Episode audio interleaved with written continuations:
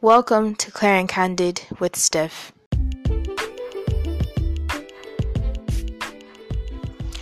Welcome to another episode of Clear and Candid with Steph, where basically I share with you a dose of clarity and straight up real talk.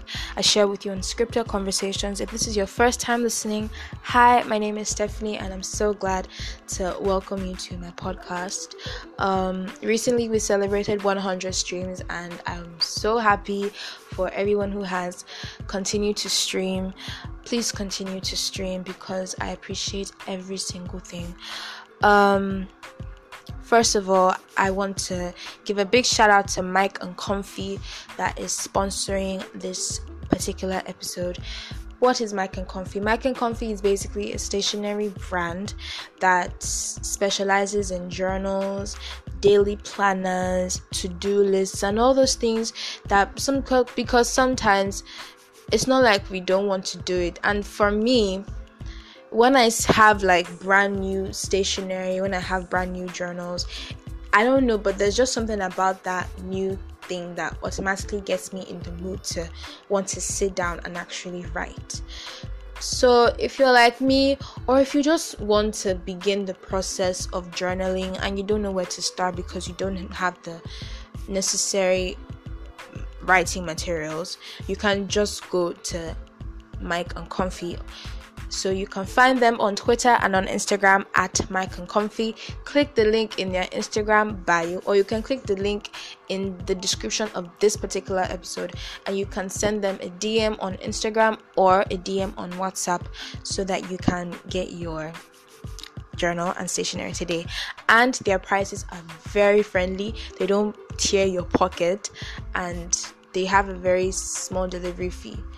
So it's basically affordable stationery, beautiful stationery. I mean, if you check out their books on Instagram, you fall in love with them because they're just so minimalistic, yet at the same time, it just has it's just calm. Like if you look through their feed, it's just calming. I don't know why, but it's just calming.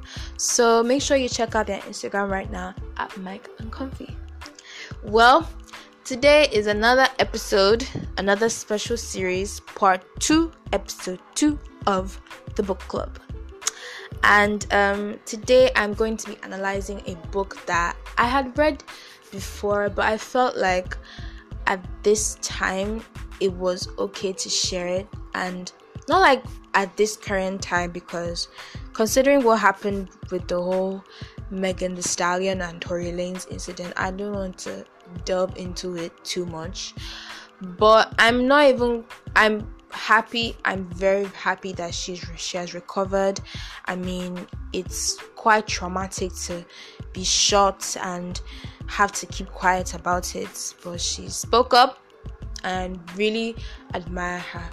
But what made me pissed off was the comments saying that, oh, she's a snitch and um, she shouldn't have done that and um, she's just being a tattletale. And I'm like, why?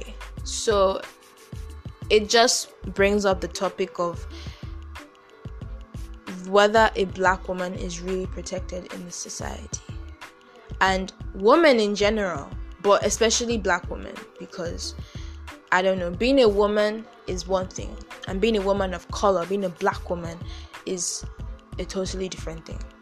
But for now, I'm just going to address a woman in general because women are really underestimated. We are looked at as beings and as people who are who don't deserve to be protected, who don't deserve to be listened to, whose opinions don't matter and I that is just saddening to hear that.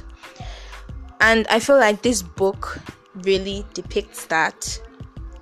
And the book is a book that I fell in love with. I literally discovered it when I was rummaging through my mom's because my mom was like cleaning out her room and I saw this book and something just attracted me to it. I said, okay, let me just read the book. I read it under one day. I finished everything, and they're like, "How many pages are in this book, Steph?" Um, like 300 plus pages, and I was really intrigued, and I said, "I have to share this book." So, if you're wondering what the name of this book is, the name of this book is The Good Wife Strikes Back, and it's by Elizabeth Buchan. I hope I pronounced her last name well. But if you have read the book, I mean, you understand, you know how interesting and very intriguing this book is. Um, it's from the and she is a New York Times best-selling author, Elizabeth Buchan. She's the one that authored that wrote the book uh, titled "Revenge of the Middle-Aged Woman." But the particular, but the book I'm analyzing today is The Good Wife Strikes Back. And that title alone sparks, I think it was the title that took me because I mean, The Good Wife Strikes Back. I mean,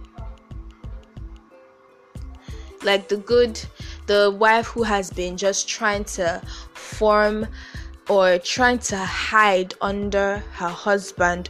Not really hide, but because opinion isn't really considered that much. And she's tired of always sitting down whilst she can't even promote her own thing she cannot even stand up for herself because she will be looked at as being rebellious in a way. And she strikes back and she says look i'm tired of it i'm tired of being looked down on. I'm tired of being stamped or being treated like a doormat or being treated like somebody's, you know, toy. Just just using me to smile for the cameras or using me to smile for social media or using me to make it look we have couple goals or using me because you just want to make a good impression on yourself. I'm tired of it and I'm tired of sitting down trying to act like what you're doing is okay when it's not. I'm tired of hiding. I'm tired of lying to myself about what is happening. And I'm going to speak up and I'm going to strike back. And that's what this book is about. So I'm going to read the blurb. The blurb is like the back of the book. So um, I'm going to read. Hope I'm going to. So um, it says, For every woman, oh my days, I can't even see it. okay okay i'm just going to read the second part because i can't read see the first part so elizabeth buchan's new york times bestseller revenge of the middle-aged woman was hailed as a thoughtful intelligent funny coming of middle-age story by the, the boston globe now she's back with another wise and entertaining novel about a woman who veers off the beaten path and finds much more than she bargained for. After 19 years of being the perfect wife to an ambitious politician, Fanny Savage, that's the main character, is restless. Tired of merely keeping quiet and looking good at public engagements, Fanny remembers the career she abandoned and the life she left behind as a, as a successful partner in her father's Italian wine business. She has devoted two decades to being the good wife. Was it worth it after all? Could it be time for a trip back to Italy to the pleasures of sun, wine, and food? Could it be time for a change? I think that just basically describes what I said before. Um, of tired of just you know those wives, and I feel like that I'm sorry, no shade, but it's actually true. that describes Melania Trump quite well. because I feel like I'm not trying to say she's a bad person, I mean, no. But I feel like Donald just uses her to, you know, look good in the public eye. And you to to be honest, I don't really know because I feel like she's hiding behind the veil of her husband being the president and everything. And you know, she's such a big figure, but I feel like she just I don't know, I don't really know how to describe it. And I cannot talk about Melania without talking about that post that Rihanna put on Instagram hmm, when she basically put a clip of Melania intentionally avoiding Trump. Trump was trying to Donald was trying to hold her hand, and Melania was like literally avoiding him because she was, you know, the wind was blowing. She like you could literally see it. It's not like oh it was like edited. You could see it. Donald was trying to hold her hand, and Melania was practically saying, "I don't want to hold your hand." And Rihanna now put the background clip of her hit song "Needed Me," the part that says. I was good on my own, that's the way it was. And I was laughing. I was literally laughing when I watched that clip because that song just described that moment perfectly. And it kind of brings me to the fact that maybe she is hiding. Maybe she's like Fanny Savage in this story. She's just being the good wife of, you know, looking pretty because she is pretty and, you know, standing with her husband, going to meet fellow leaders around the world and looking good in public engagements. And I know that she's a human being with feelings, and I don't know what she's feeling now, but I honestly I would to me in my own opinion and I'm, and I and everybody's entitled to their opinion. I honestly feel like she's just hiding behind and trying to be the good wife, but she is getting tired of it. She's really really getting tired of it. So I'm not going to talk about Donald Trump too much cuz I'm not really a fan of him. So, like I always do in the book club, for those who don't know, the book club is basically where I analyze books. I talk about books that I read, that I love, and then I'm going to read like a chapter out of the book. So, if you want to know more, you gotta, you know, buy the book.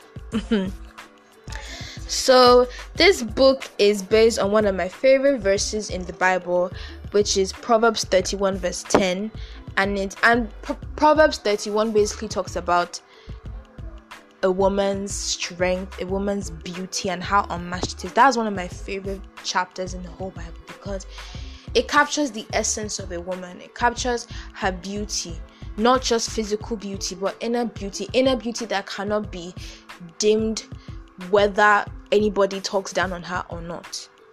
And the verse is Proverbs 31, verse 10, and it says, Her price is far above rubies. So that's literally the, the first page after the, you know, rights and the all those like long stuff in the book that I don't read. the first verse is her price is far above rubies. Um so I'm going to read chapter one. Um I hope you guys are enjoying this episode so far and let's get into this.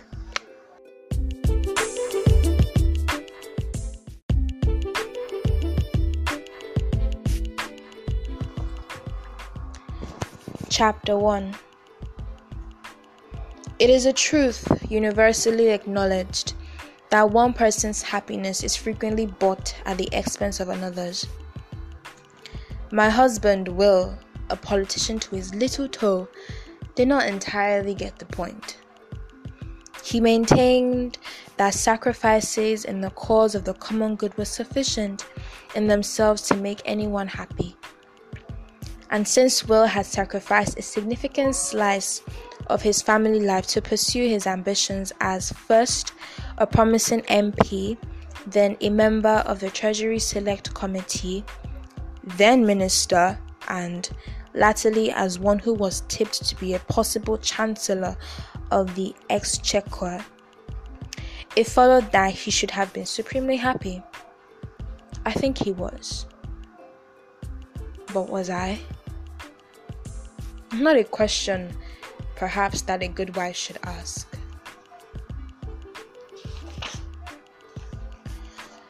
On our 19th wedding anniversary, Will and I promised each other to be normal. To this end, Will carried me off to the theater, ordered champagne, kissed me lovingly, and proposed the toast to married life. The play was Ibsen's A Doll's House, and the production had excited attention. Although I could see that he was aching with tiredness, Will sat very still and upright in the seat not even relaxing when the lights went in. An upright back was part of the training he had imposed on himself never to let down his guard in public. Although I am better than I used to be, I am still laggardly in that department. It is so tempting to slump, hitch up my skirt, and laugh when my sense of the ridiculous is tickled, and there was much in our life that was ridiculous. Politicians, ambassadors, constituents, coffee mornings, chicken suppers, state occasions. A wonderful, colorful caboodle replete with the ambitious and the innocent, the failures and the successes. Of necessity, Will laughed with circumspection, so much so that once I accused him of having lost the ability through lack of use. There was only a tiny hint of a smile on his lips when he explained to me that one small error of attention could undo years of work. I sneaked a look at him from under eyelids that still stung from the morning's regular date with the beauty salon. Dyed eyelashes were a necessity because when I do laugh, my eyes water. That's me. I'm sorry. I'm actually, this is not a reading, but when I laugh, my eyes water and I don't know why. In the early part, I'm continuing reading. In the early part of Will's career, when I was being scrutinized and weighed and measured from head to foot by sharp eyes in the constituency, Manachi, Will's watchful and faithful political agent, had been forced to whisper discreetly, Train tracks, Mrs. S, which meant my mascara had smudged. There was no option but to laugh off that one and whisk myself to the nearest mirror for a quick repair job. This was part of the bargain struck between Will and me. In short, to look good as the minister's wife was to be good. Dressed in pale, shimmery blue, Nora made her entrance onto the stage, and her husband asked anxiously what happened to my little songbird? Will reached over for my hand, the left one, which bore his wedding ring and the modest ruby we had chosen together. It was small because newly engaged and glowing with love at the prospect of shared happiness and mutual harmony, I had not wished him to spend too much money on me. Hindsight is a great thing, and I have come to the conclusion that modesty is wasted when it comes to jewelry. The touch of his hand was unfamiliar, strange almost, but I had grown used to that too, and it was not significant. Beneath the unfamiliarity, Will and I were connected by our years of marriage. That was indisputable. At the end of the play, still in her pale blue, Nora declared, I don't believe in miracles any longer. The sound of the front door opening and closing as she left the house was made to sound like a prison gate clanging shut. Someone in the audience gave a little cheer. It echoed above the perfectly groomed heads in the stalls, and there was a rustle of collective embarrassment at this demonstration of female solidarity.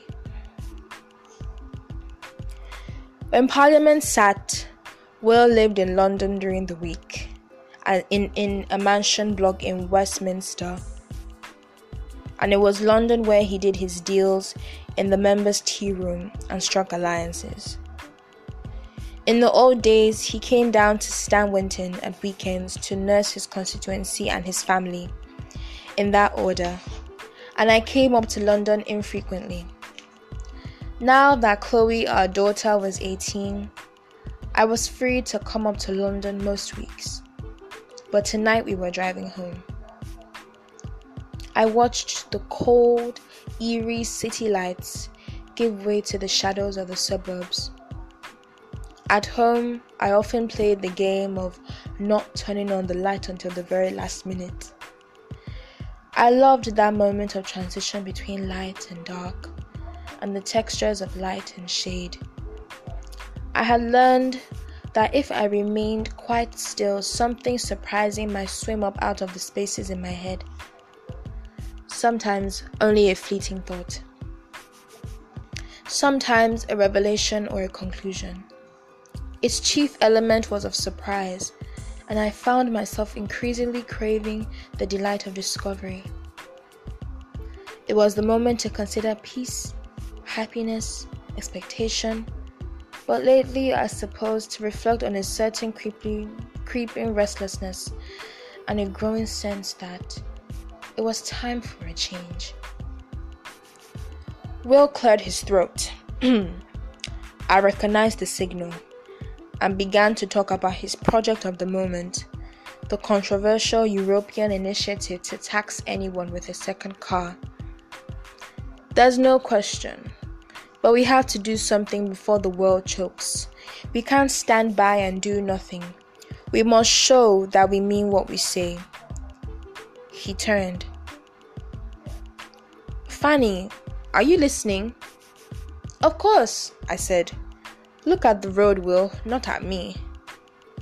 Well, but I was thinking of the days when my energy had been devoted to Will's political life and objectives and wondering why I did not feel the same. It was not as though we were old. I still loved Will, although sometimes ripples of irritation and exasperation made me forget I did. But that was marriage. Our life still held many possibilities. Fanny, do you agree with what I'm doing? I don't think it stands much of a chance, I replied. I don't think people always want to be told what is good for them. So I'm on my own on this one, he said with the tone of one well used to arguing a case. Fair enough. An hour or so later, he nosed the car into the drive, unsnapped his seatbelt, and reached for the red box filled with papers, which required attention that was never far from a minister's side. I hope you enjoy the evening. He hefted the box onto his knee and added, We've made it Fanny, haven't we? 19 years? I felt a sudden intense disquiet. Or was it bewilderment? Where had those years gone? One of the saints, I think it was Teresa, wrote that the soul has many rooms. So does a life and a marriage. Motherhood, too, and I had been curious to shine a light into each one. But having struggled through the muffling intimacies of being a wife and a mother, I was now asking which room was mine alone? Into which still private room could I retreat? I smiled at him. It was a lovely evening. Then I leaned over and kissed him.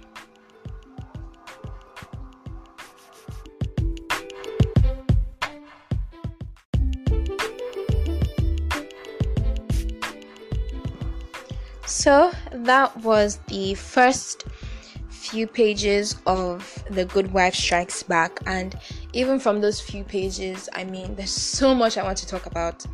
Firstly, I want to talk about the first thing that she said in the book, like one of the first sentences, that it is a truth that is universally acknowledged that one person's happiness is frequently bought at the expense of another's. And to an extent, that is true. I mean, you're happy. It might not be true in terms of two people. Can be ha- It can be true in terms of yourself. Sometimes, for you to be happy, you have to deny yourself something. For so, the pleasure that you would have gotten at that for that thing, you have to deny it to gain another thing. It's kind of like fasting like fasting, spiritual fasting, because even like you have to deny yourself food, the the the flesh of the desire of food. You have to deny yourself that happiness, that pleasure, for you to gain spiritual pleasure in terms of intimacy with God and just filling yourself with the Holy Spirit. So, um, it is true that sometimes one person's happiness is downplayed so that another person's happiness can be at the forefront. And in this case, it was her happiness. her the life that she had at the start of her marriage is not what she had 19 years i mean at 19 years of marriage you would expect her to you know but she is still like this is not my life. This is not how i used to be. This is not me. This is not fanny. Her name is fanny and her husband's name is will. And will is a politician who is aspiring to be a chancellor. And she's just the wife that you know plays you know she has to look good every time in public engagements and everything. And sometimes she doesn't even listen to her husband.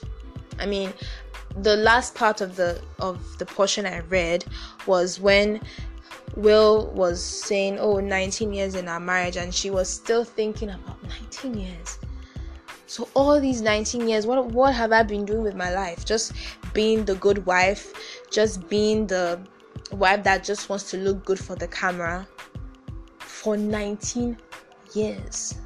Wow. And sometimes you feel like that. Like for this long time, I've been trying to downplay my own happiness just because I'm trying to make myself feel bad just because I'm trying to please somebody else and then that that is for us women for us females we're not understood we're not we're looked down on and we're trying to bring ourselves down we're trying to make ourselves feel unimportant just because we want to look good. We don't we we we are afraid of oh if i say this they'll say oh i'm being this if i say this. And it's understandable because the amount of scrutiny that we have today is just is just crazy. From friends from peers from tv especially from social media if if you even have maybe your brow done wrong or even a small tiny flaw can attract can garner so much criticism from people. It's crazy. It's really really crazy. But at the same time it's meant to i think this has opened even my eyes we have a few months remaining september october november like four three and a half months to the end of this year and i'm speaking to all my females out there all women who are feeling like their opinion isn't important or they have to deny their own happiness in order to fulfill somebody else's own. Try as much, and I'm not saying that you should not try and make that person happy. Especially, I'm I I don't I don't know that much about marriage. I'm not married. I've not come of age, so I won't know that much about marriage. But what I know is, yes, I believe that marriage is a two-way thing and you should do as do what you can to make your partner happy.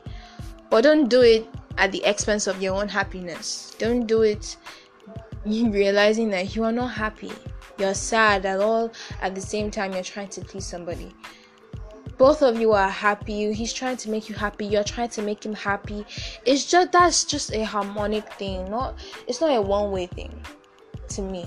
But I don't know that much about marriage, so I can't talk too much about it. But what I can say is that is very true. Don't downplay your happiness just so that you can put somebody else's happiness separate. If that person loves him or herself, then or cares about you, then that person should do what they can to make you happy and be happy with themselves, not trying to put you down or insult you or abuse you just to make themselves feel happy. And that is not happiness. That's just I think I, think that's just pride. That's bullying because you're trying to put somebody down to make yourself feel a certain type of way and you're not feeling happy at the end of the day. Um so yes. And another thing I want to talk about is um the play that they watched, which was like um demonstrating the thing of like female suitability. So she said the book stated that when the play ended, somebody cheered. You know that thing in the movie when something happens and the female is like the the the the you know the boss lady in the movie. And, and one person was like yes. And then some people were like female solidarity. And not like they were a bit embarrassed. You know that kind of feeling when you're like why is this person shouting? And you feel somehow yeah i kind of feel that way but at the same time um, showcase of female solidarity shouldn't be an embarrassment it should be something that should be championed so we still need to get to that point where if someone does that in the audience, will be like, yes, or like Saweetie always says, it, I know that's right. Yes. um, I think people know that I'm a huge fan of Saweetie. um, but basically, it should female solidarity should be championed and should not be looked at as being embarrassing or as being something that you look away from.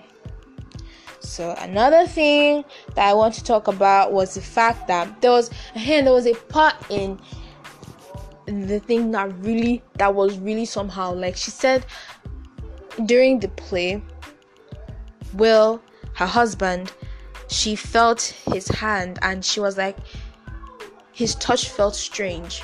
It felt like a stranger's hand. But she now said that she had become used to that feeling. So basically their marriage was dying basically. She had gotten used to that feeling of oh it's my husband okay. And she said and then the next like s- the sentence says that like oh she the only thing that connected her and will was the years that they were married and because they had been married for a long deal for for 19 years. And i feel like a lot of people like i always like i said i don't know that much about marriage so i can't talk about it but the fact that like you don't even you have become accustomed to that feeling of oh he's my husband. Okay but there's no emotional. You still don't feel butterflies. I feel like when you are truly in love with the person even after a great number of years 19 20 years when you see him you still have those you know those those there's that feeling that man this is my husband like you have that feeling like mm, like you still that that first time that you met you still have that feeling way after i think that's what love really is that's true love and the fact that she was feeling that oh he's my husband so that means that their marriage was dwindling slowly and he was too blinded by his position and by the expectations set of him as a politician to really see that his marriage was suffering because of it. So, yes. Um another thing, I think the last thing I'm going to talk about was the fact that she said something about the soul having many rooms and that she had devoted so much time with her life in her marriage as a mother to so many rooms basically to but she never had her own room in which she can retreat. So i'm just going to round this summary by just saying like i said this is all about knowing yourself. There's some times when you really need to step out. Sometimes you if you feel like it's getting too much don't completely leave but just take some time for yourself to just garner your thoughts, pray, meditate, and realize and realign your focus. And if you are in a relationship, I might not know that much about marriage. I'm not going to talk about marriage because marriage is a great deal. But in terms of relationships, as dating, if you are in a relationship where your partner is not giving you the love that you deserve, He's downplaying your happiness. You are denying yourself happiness just so that he can get his own happiness, or you are denying your own happiness just so that she, because as much as it the woman, it can also be the other way around. But in a relationship where it's just a one way thing, you are giving so much of your energy and he's not giving back, then you need to rethink that relationship or you need to talk to your partner about it that look i don't really get why this whole thing is happening. I'm not happy. And it's like i'm i'm making you happy at the expense of my own happiness which is not meant to be. And once you have a conversation and sometimes they might not even know to be honest. They might not even know that like you're not happy until you really sit down and talk with them. And if they're really mature they'll maybe they'll they'll they, they will think about it. And they will they will realize that oh i'm sorry. If i've if i've been that way i'm so sorry. I will try as much as possible to make you happy in my actions in my words you know, and you pray about it and you work towards it every single day. That is a mature relationship, a relationship that will stand the test of time. That's just my own opinion. So, um, because you know, I'm recording this thing on a Sunday and I feel like I should pray because. Um, I don't know, I just feel it in my heart to pray. So, dear Father, um, I'm thanking you for whoever's listening to this um, whoever feels like they are not happy or they are denying themselves their own happiness, they're downplaying on their own happiness just because, just so that they can put another person's or their partner's happiness at the forefront. Help them to realize that their happiness is so important to them. Help them to love themselves. Help them to realize that they are beautiful, they are special, they are wonderful, they are amazing, they are one in a million, they are rare gems.